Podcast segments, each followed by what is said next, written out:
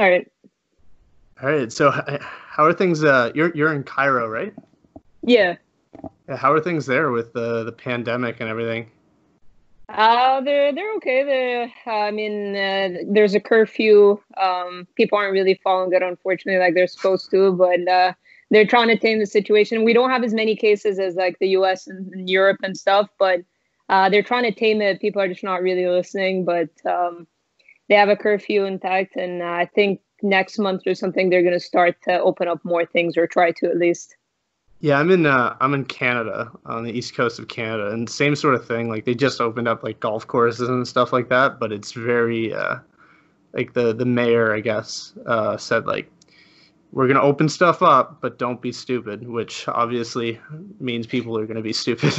um, but yeah, it's it's weird. It's such a weird time. Um, and how do you feel about the UFC doing what they're doing? Like obviously, as a UFC fan, I love it, but you know, a lot of the media have been giving Dana backlash. A lot of them are supportive. Where, where do you stand on that?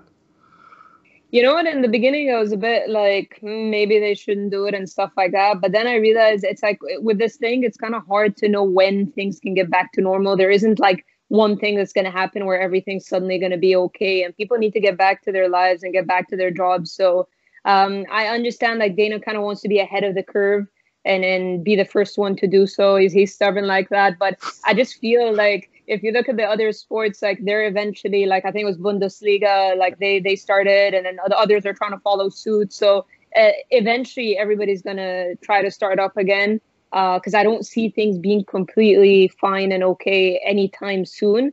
So we kind of have to get on with our lives because a lot of people are losing jobs and and stuff like that, and businesses need to continue operating. So uh, in the grand scheme of things, uh, you know, as long as they try to do it safely. The issue with these things, unless like God forbid something really bad happens, people are just going to continue trying. I mean, that's how it is. That people don't want to sit around. Yeah, I agree. I mean, you mentioned Bundesliga. I think we're both big soccer fans. You obviously support Real Madrid. I'm a Barca fan personally, so a little bit of a clash. But uh, hopefully that gets up running soon because you know uh, the La-, La Liga is a it's a tight race there. Yeah, yeah. I mean, we would just want like the whole. There will be no crowd anytime soon, but at least like we get to. I hope we get to watch the games at home at least. Yeah, the the no crowds in the UFC is very like you don't notice it when the fight's taking place, other than like you hear the shots and stuff. But I find like in between rounds, it's super weird. Uh, like not hearing anything. It's it's odd. And you even heard Greg Hardy say like, "Oh, it's nice hearing Daniel Cormier because he gave me some tips." Like I can't I can't imagine like that's that's something that fighters are used to. Yeah, I mean it, it's definitely different. I guess people who are on the contender series or Ultimate Fighter, they, it's a little louder because they've got their teams, uh, whatever team they're on, or their family or whatever. So maybe a little louder. But um, I think in the fight they don't feel. Maybe in um, in between rounds and stuff. Like it's cool in a spectator standpoint because you kind of get to hear them when they're like breathing heavy. And then I was thinking like, oh, this guy's gas, but I'm like, maybe he's always breathing heavy like that, just we can't hear it. So uh, it's just different. It's interesting to watch it like that, but I think it works. I mean, I don't like as a spectator, I don't see too much of a difference. It's not bothering uh, me personally. So uh, yeah, I think it works completely fine. I'd like to talk a little bit, I guess, about your journey because it's very like unorthodox almost. It's it's very different than most people. Obviously, um, you're on the other side of the world, so you've got to stay up till crack of dawn watching fights. Um, I've always been a fan of yours. I've followed UFC news alerts for for a couple of years now. Uh, I find it's accurate and quick. Um, I like guys like Nolan as well, uh, Marcel Dorff. There's a few people I follow who aren't as big, um, I guess, but uh, kind of talk a little bit about your journey. Obviously, being in Cairo, um, and your background. I think you're, you're Moroccan and Palestinian. Am I correct? Yeah. And how, how you got into MMA. Obviously, it's not as big over there, um, especially a couple years ago. It wasn't big at all. And how did you fall in love with it? And, and kind of talk a little bit about your journey, I guess. Oh, my brother got me into MMA. Uh, like I grew up with my brother and my cousin. It was all guys, so they were like either watching pro wrestling or eventually they, it became MMA. So whatever they would watch, I would as well because we'd spend summers together in Morocco and stuff. So I kind of got into MMA through through my brother, and my cousins. So uh, my brother would show me old old fights and stuff. So I've been I've been watching MMA maybe since like 2009, but I wasn't like following it religiously or anything. Like I wasn't staying up every weekend. But he'd show me like fights of George St. Pierre, Anderson Silva, Matt Hughes, Lyoto Machida, uh, all those guys, and um, some of WEC as well with with Cruz and Faber and, and those guys. So uh, I, I started watching it uh, in the beginning just like that, and then eventually I think it was Sonnen Silva won because uh, like the, the the build up to the fight was so much fun, and I remember my cousin kept like sending me so many like uh, highlights and stuff like like you got to watch the press conference, you got to watch this. So he got me into it, and it kind of it's similar to the whole pro wrestling thing because I used to watch pro wrestling as a kid, so uh, I could definitely appreciate that part of the game, and uh, it was fun. Like the build up was fun, and I was already familiar with who Anderson Silva was, not so much Chael. And then like watching the build up and stuff like that. So we gathered together and we watched the fight live. So that was like the first time I watched like a complete build up to a fight with the weigh-ins, everything and then the way the fight panned out and stuff was pretty incredible like the, the massive comeback by silva and stuff and i think since then i've been intrigued by the other aspects of of the the sport other than the fight itself like everything that goes in it uh, but as far as like uh, covering the sport like i've always wanted to to like be a journalist like i played pretty much every sport as a kid growing up so uh, sports have been a big part of my life but uh, with mma um, I kind of wanted to cover basketball. I'm not gonna lie, like that was the aim. Basketball is my sport. I play basketball. I still play basketball today uh, until today for fun. Uh, but that was the aim. And then for some reason, in the last second, I just made a last second switch. I'm like, there are a lot of people who cover basketball. Um, I feel like MMA is is just a sport. Like people don't like the fighters don't get the the appreciation that they deserve, the recognition they deserve, and I felt like I could contribute in some shape or form because that was always my goal. Like I wanted to like grow big enough where I'm actually contributing uh, in terms of uh, coverage and stuff like that. And I just felt like the fighters weren't getting um, the coverage that they deserve. So and I made a last second switch from from basketball. Although it's my sport, like most people that know me back home will know me as the, like the basketball player. They might not even know that uh, I cover MMA. But uh, I made a last second switch and started covering MMA. Yeah, I, I, mean, I've been diehard MMA. I soccer is my my first first sport, um, but MMA I kind of fell in love with it the same way. Rampage, Rashad. Uh, when Rampage broke down that door on the Ultimate Fighter, I was like, okay, this is. I feel him. Like I was like, ah, that's me. Like I want to do that same thing. I'm I'm angry all the time. Uh, so I could relate to Rampage, and that's kind of how I how I got, how I got into it. It's to be weird being in Egypt though. Like I feel like being on the other side of the world. Obviously, uh, in the Middle East, MMA isn't as large, I guess, as it is here. Obviously, Brave, for example, has started to to make a presence, I guess. But a couple years ago, I think when you got started, um, it didn't. It wasn't as big. Um, what were the difficulties you had um, just kind of making a name for yourself out there in the MMA world? Uh, it was definitely tough because, like I said, like a lot of people until today, like especially back home and stuff, won't really know me as, as like an MMA journalist. They don't really understand what I do. Uh, so I've kind of been like my, on my own journey, like a little bit alone, and, and as I like rose up the ranks, as you want to, if you want to say it like that. Um, so it's been tough in that regard for sure. There is no local scene to cover, uh, yeah. so that was hard as well. Because a lot of people start out like that, and I knew that couldn't be my way. Uh, so I, I went straight like most people cover like the regional shows and, and try to be unique in that regard and then grow from there. I took an opposite approach because I'm like I can't do that. Like I'm not gonna get anywhere like that. Uh, so I started like covering the UFC, which is why I started uh, that UFC page on Instagram because um, as a football fan or soccer, um, like I I used to watch it as a kid and I used to play as a kid, but then I stopped for years when I became a basketball fan, and then I wanted to catch up, and I knew I had so much to catch up on with football. So a friend of mine showed me an Instagram page that uh, it was like a football page that had all the updates. It'll tell you like Real's playing this team at, at whatever o'clock, Ronaldo scored this many goals, and it had all the information there. And I'm like, I like this concept uh, of going to one place and finding all the information. So I'm like, why don't I do that for MMA? Uh, there were a few out there, but I'm like, I look at them and I'm like, they're great pages, but a lot of them were just like fun highlights and and jokes and memes and stuff. I'm like, no, I can actually do something. Um, like super uh, kind of like informative and stuff i'm like i know it's to take a lot of time uh, i never knew how much time it was to take up like it kind of uh, it was super hectic until today it still is super hectic to try to run that page but i'm like why don't i have like make a page where it's a source where everybody can get all the information they need and i wanted to focus on the ufc because i'm like if i make a ufc and bellator and all of this it's not going to be as good because it's just going to be way too tough and i'm going to end up posting like 35 times a day and people are just going to hit the unfollow button or get super annoyed.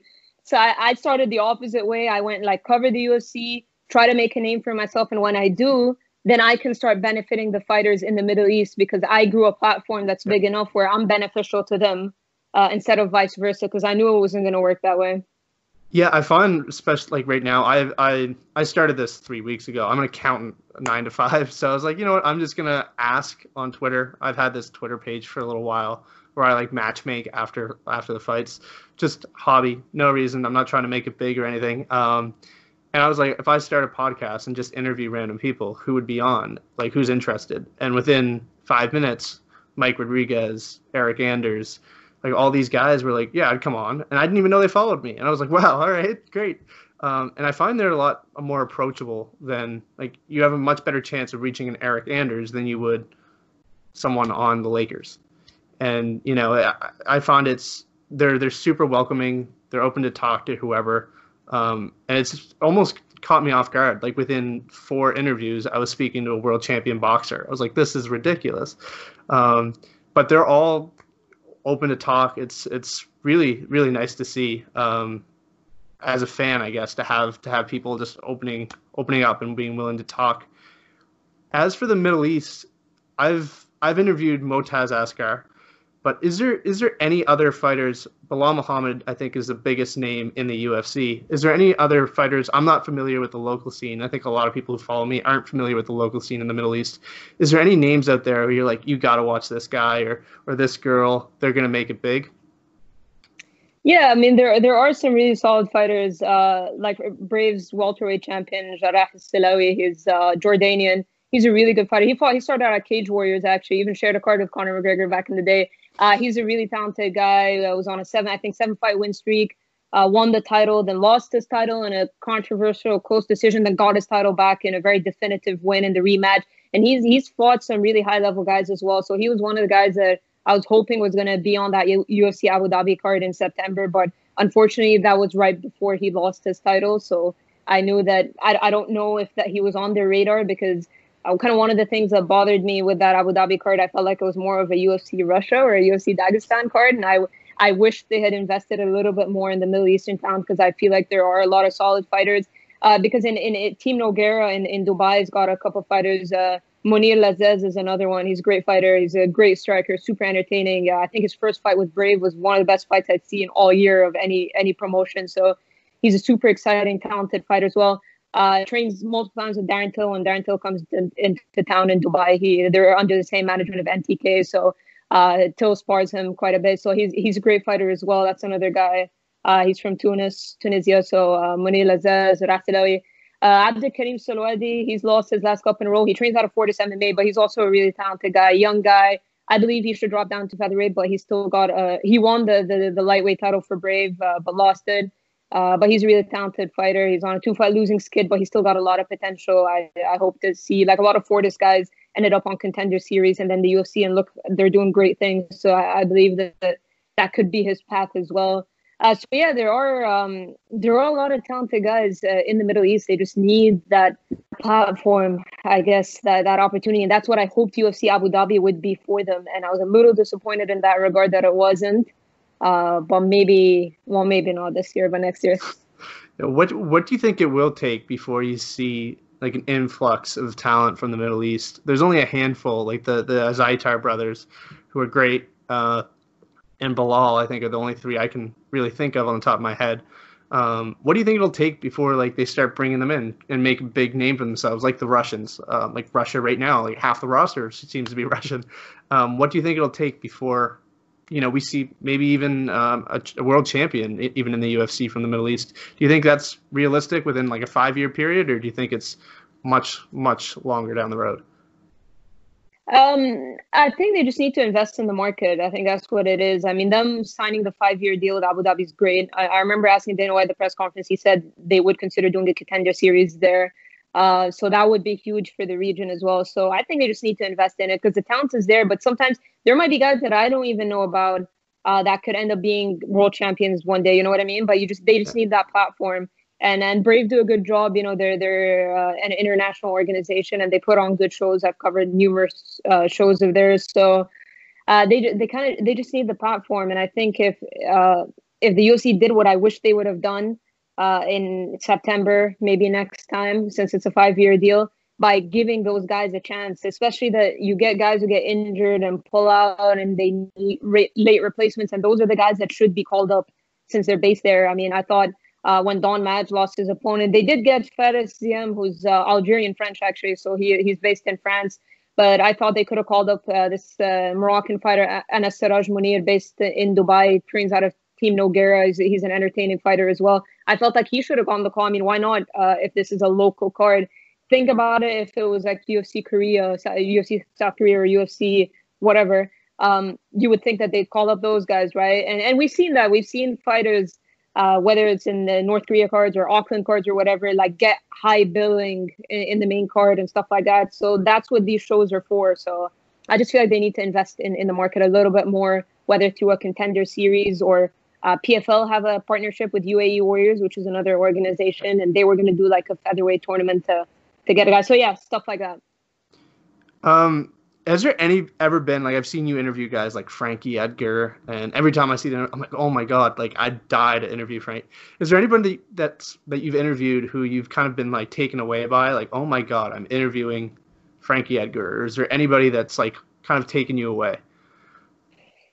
Uh, I mean, it was back in the day. Maybe it was a little more exciting, uh, just because um, when I'm running around, like now working for MMA Junkie, it's nice. And, and, and I know that saying that I work for MMA Junkie helps me land a lot of these interviews. Back in the day when I just had my name, maybe it felt a little more satisfying or more fulfilling because I'm like, I'm, I'm just trying to hustle and get stuff done. Uh, so yeah, I remember back in the day, I interviewed, um, I think Kevin Lee. Uh, I was in Morocco. Uh, there was a Brave show that I didn't even know about. I just found out the announcement and I happened to be there. So I took the train to, to to Tangier and there was a show and Kevin Lee was cornering his brother. So that was cool. Like it was random and it was spontaneous and it felt really cool. Frankie Edgar was super cool as well. Uh, back in the day, that was a few years ago, I believe. Uh, John Kavanagh as well, those guys. But yeah, I spoke to Israel Adesanya recently. That was cool. I mean, the the, the fighters that um, will give you a good interview as well. It's it's super cool to talk to them as well because uh, they'll kind of give you as a journalist everything you want because then you could just imagine the headlines that you're gonna write after and stuff like that. So uh, yeah, Colby Covington's another fun one as well. He always has something to say. So, so yeah, I've been fortunate uh, enough with the, with those guys to get those interviews. Um, where where in Morocco were you from? Like I've been I've been to Tangier. I, like I'm from Spain, so I just ferried across. Where where exactly in Morocco are you from? Uh, Casablanca. Oh, okay, so that's not too too far from Tangier. A little bit. I mean, it's more. Um, maybe like uh well with the fast train that they're building now maybe like two three hours. So yeah with the fast train no not before. Okay so we'll kind of like wrap it up i guess talking about the the three cards that that have happened. We it seemed like we went like a year without fights and then in a week we just got bombarded with 30 fights.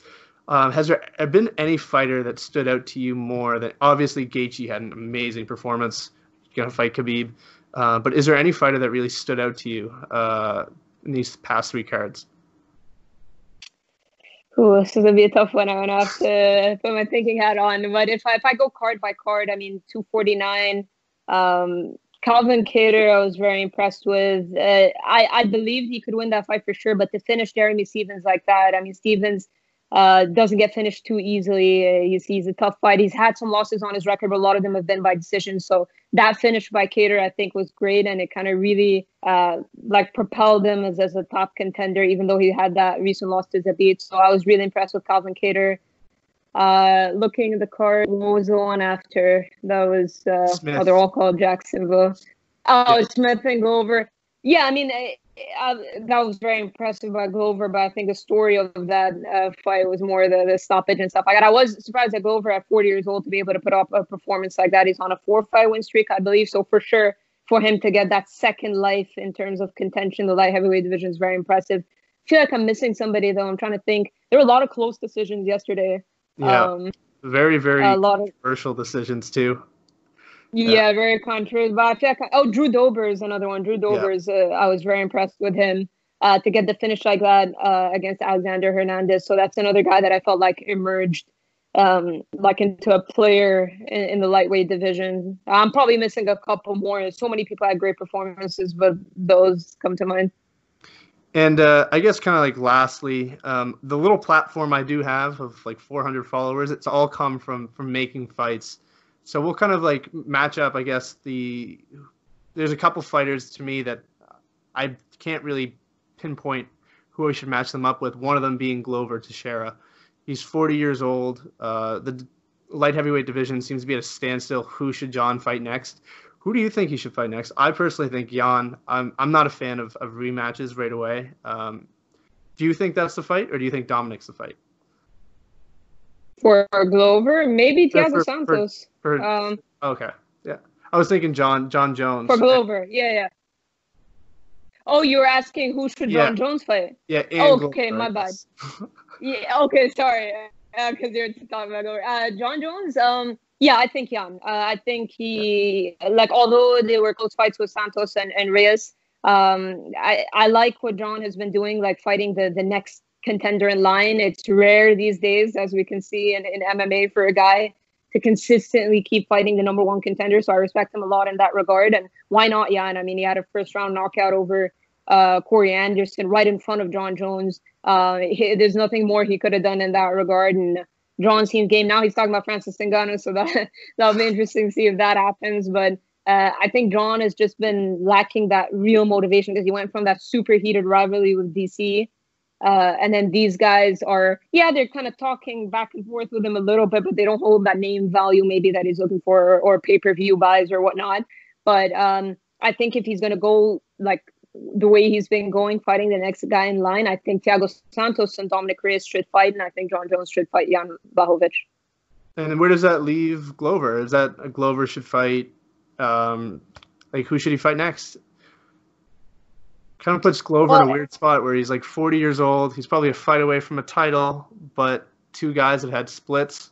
Jan's in a very good spot. Do you propel? Do you like you're like Glover's 40, give him a shot, or you're like uh, it doesn't deserve it yet?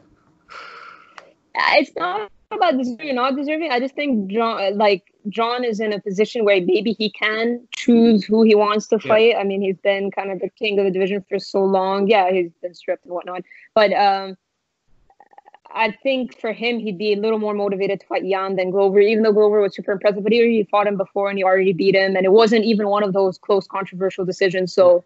If he's tentative to rematch Reyes, not because he's afraid or ducking him or anything like that, but from a motivational standpoint, if he's tentative to to rematch Santos and Reyes, who took him to the brink, I don't see him fighting Glover next. All right, and then lastly, one non MMA question: Why is Ronaldo better than Messi? I could go all day. I could go all day. No, but like, look, look. I think Messi, like talent wise, uh, I'd say he's better than Ronaldo. He's just like a little wizard. Like I'm, I'll admit, like, I'm blown away every time I watch him. I watch every Barcelona game as well, yeah. so I like to keep an eye. Barcelona, Atletico, probably watch all their games as well as Real. But back in the day when when Ronaldo was with uh, Real Madrid, I just always liked this killer instinct. Uh, you know, he gets criticized a lot for being overly passionate. If yeah.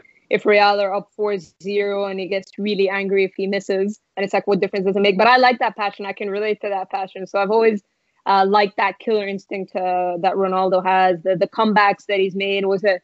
Trying to remember what team it was against that German team, um, not Dortmund. Um, no, no, not Dortmund. Uh, Wolfsburg or something. When when they were down uh, 2-0 and they ended up winning, he had that hat trick. Like just that killer instinct, like that will to win, like never say die attitude. Kind of reminds me of kind of like Michael Jordan stuff like that, or late great Kobe Bryant stuff. That attitude, that killer attitude. So I've always like resonated with that with Cristiano. So uh, that's what I would say.